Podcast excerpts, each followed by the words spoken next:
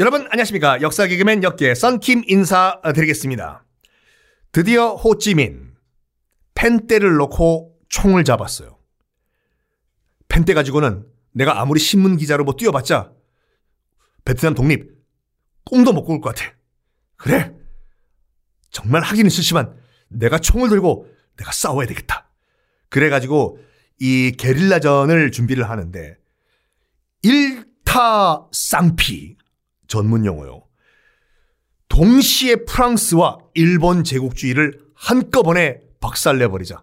지금 그 당시 프랑스에는 프랑스 원래 있던 주둔군이랑 아무 힘도 못 쓰는 본국이 지금 박살났기 때문에, 그런 다음에 새롭게 들어온 일본 제국주의 군대랑 함께 있었던 상황이었거든요. 일타쌍피로 다 날려버리자.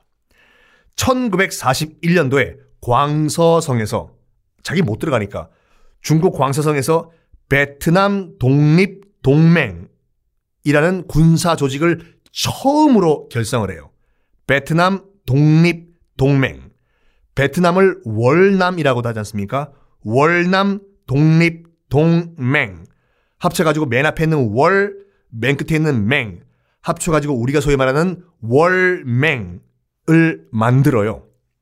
우리가 월맹이라고 하면은, 야, 월맹 베트콩들 아니냐? 라고 하면서, 이것도 뭐, 할리우드에서 만들어진 영화 때문에 또 여러 가지 편견 때문에, 월맹? 와요. 그 무식한 게릴라들 그거, 어? 엄청 고생했어요. 베트남전 때. 이렇게들 말씀을 하시는데, 지금은 그런 편견이 아니라 정확한 역사적인 팩트를 여러분 보셔야 되거든요. 월맹이 처음 탄생한 것도 우리가 지금 말하는 뭐 람보 시리즈 뭐 기타 등등 할리우드 영화에서 잘못 그 묘사된 그런 월맹이 아니라 정말 베트남 독립을 위해 가지고 첫 번째로 만들어진 우리 독립군 같은 거예요. 무슨 뭐 봉오동 전투 등등등 김좌진 장군 같이 처음으로 만들어진 군사 동맹체가 베트남 독립 동맹 월맹인데, 싸웠어요. 들어가서 프랑스군이랑 빵야 프랑스 군사력 앞에서 그대 앞에만 서면 왜 나는 쓰러지는가. 속수무책이에요 월맹군이. 왜냐, 이빨 빠진 사자도 아직 사자예요 프랑스군이. 위위 저 게릴라들은 뭐야 며칠볶음? 월맹이라고 하는데요. 봉주르 월맹? 하! 쓸어버려. 드르륵. 여기에 월맹을 이끌었던 호찌민이 뼈저리게 느껴요. 아, 군사를 내가 이끌면서 느낀 게 뭐냐? 무기! 이 무기가 아니라 웨펀! 무기가 있어야 싸울 거 아니에요. 근데 급하게 결성된 게릴라군이 무기가 뭐 제대로 있었겠습니까? 그래서 정말 이 무장이 정말 중요하다라는 걸 뼈저리게 느끼는 이 상황에서 또 엄청난 일이 발생합니다. 엄청난 일이 앞으로 계속 발생할 거예요. 1941년, 그러니까 호찌민이 월맹군을 창설한 그 해 1941년 12월 7일 무슨 일이 있었냐? 기억이 안 나시더라도 괜찮습니다. 사람이란 여러분들 기억하고 기억을 지워버리고, 여러분들 머릿속엔 다 지우개가 있어요. 다시 쓰시면 되죠. 1941년 12월 7일 일본이 약을 드셨나 미국 진주만을 폭격을 했잖아요. 이때요. 똑같은 해에.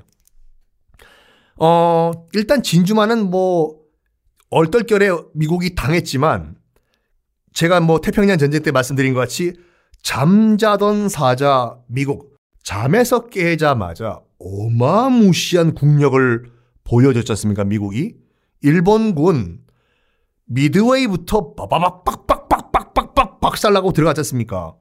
그걸 호찌민이 딱 본 거예요. 와, 미국 군사력 짱! 진짜 현실적으로 우리가 군사적 도움을 받고 독립을 뭐 우리가 부탁을 할 때는 미국밖에 없는 것 같아. 그래, 베트남의 독립을 도와줄 나라는 미국밖에 없어. 하필 또 하필이면 그때 이제 루즈벨트 대통령 정부였는데, 루즈벨트 대통령 정부가 뭐를 강조를 했냐면, 첫 번째, 경제적 평등. 우리 미국인들은 다 경제적으로 평등해야 됩니다. 두 번째, 사회의 정의. 못 사는 사람, 잘 사는 사람 이런 게 있으면 안 돼요. 공평한 사회를 만들어야 됩니다. 그래가지고 만들어진 게 뭐 요즘도 우리나라에서 나오고 있는 뉴딜 정책이라는 게 그때 루즈벨트 대통령이 만든 거거든요. 뭐 대규모 토목공사, 뭐 댐 건설 등을 통해가지고 일자리 창출 이런 것들. 그때 욕 많이 먹었어요. 루즈벨트 대통령 공산주의자라고 해가지고. 진짜로 뭐 그때 자본주의 뭐 세력들은 루즈벨트 대통령 보고 뭐라고 했냐면 저 인간 저 공산주의자라고. 뭐? 아니 경제 시스템을 스스로 굴러가게 만들어야 되지 정부가 왜 개입을 해? 뉴딜? 하? 정부가 왜 댐 건설을 해? 어? 그런 건 우리 민간 건설업자들이 만들어야지. 사회 정의? 하? 루즈벨트 전마야 공산주의자야. 그럴 수밖에 없는 게 왜냐면 루즈벨트 대통령은 그때 대공황이라고 기억나시죠? Great Depression. 미국뿐만 아니라 전 세계가 다 쪽박이 찬 그런 다 같이 못 사는 그런 상황이었는데 공황으로 박살난 미국을 살리기 위해서 정부가 적극적으로 개입을 해야 된다. 정부가 적극적으로 개입해서 못 사는 사람들 구제해줘야 된다. 이거였거든요. 그걸 보고 호찌민이 감동받은 거예요. 예전에 내가 파리에서 만났던 우드로 윌슨, 일십, 카톡 분명히 지가 일 받는데 씹어놓고 연락 안 했던 우드로 윌슨과 달라.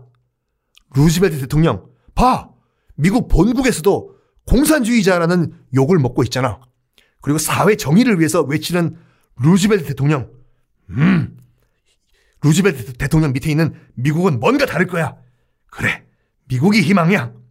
아, 참 좋은데. 근데 미국에 접촉할 방법이 없네. 아, 뭐라고 말을 할 수가 없는데. 미국과 연락이 안 되네.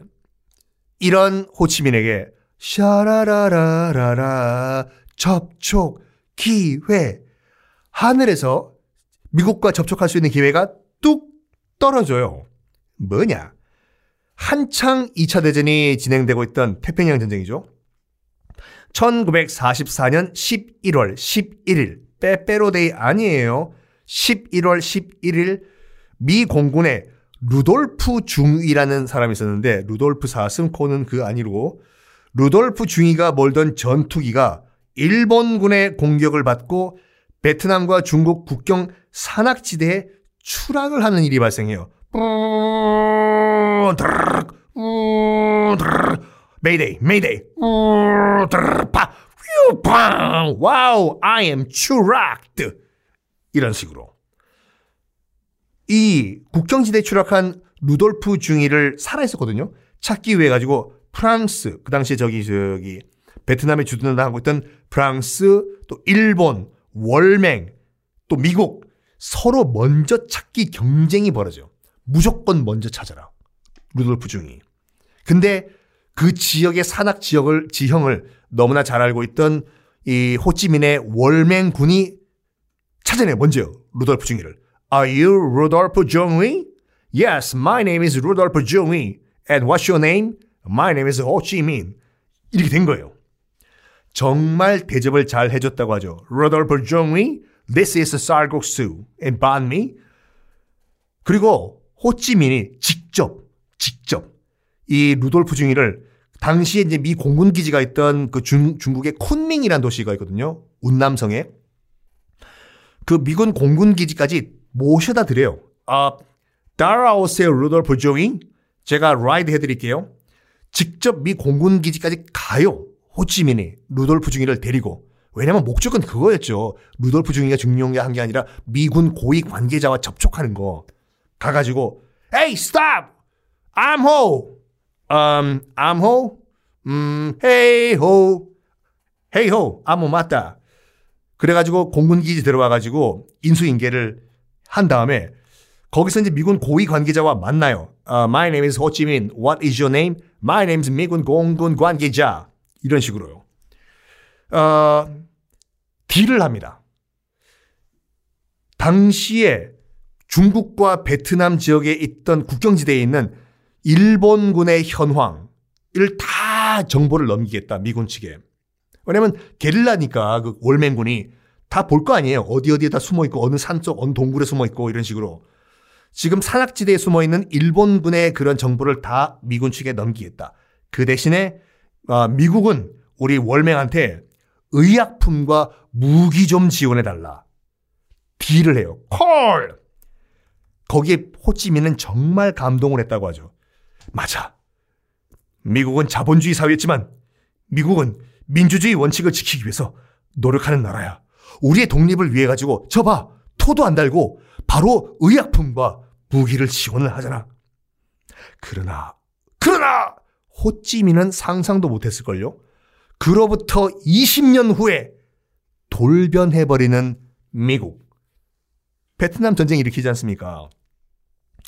어쨌든 간에 계속 정보를 줘요. 이제 미군 측에 지금 어디 동굴에 몇 명의 일본군들이 숨어있다. 오케이, 땡큐. 이런 식으로. 그러다가 빰빰 진짜 큰일이 발생해요. 뭐냐? 1945년 8월 15일 일본이 망해요. 그 전에 히로시마와 나가사키에 빵빵 원자폭탄 2발 맞고 일본이 패망을 합니다. 당연히 우리나라도 독립을 했고 베트남도 독립을 해요. 그 베트남이 이제 베트남에 있는 그 일본군이 이제 월맹에게 항복을 해요. 월맹에게. 일본 졌으니까. 드디어 베트남이 독립이 되는 순간이죠. 물론 이 행복도 오래가진 않지만 일단 잠깐의 행복이에요. 월맹. 지금까지는 광서성 주변의 언저리에서 게릴라전을 펼쳤던 월맹. 당당하게 중국 국경을 넘어가지고 수도 하노이에 입성을 합니다. 호찌민! I love you, 호찌민! 와우! 그런데 이 행복도 잠시. 어떤 불행이 찾아올까요? 다음 시간에 공개하겠습니다.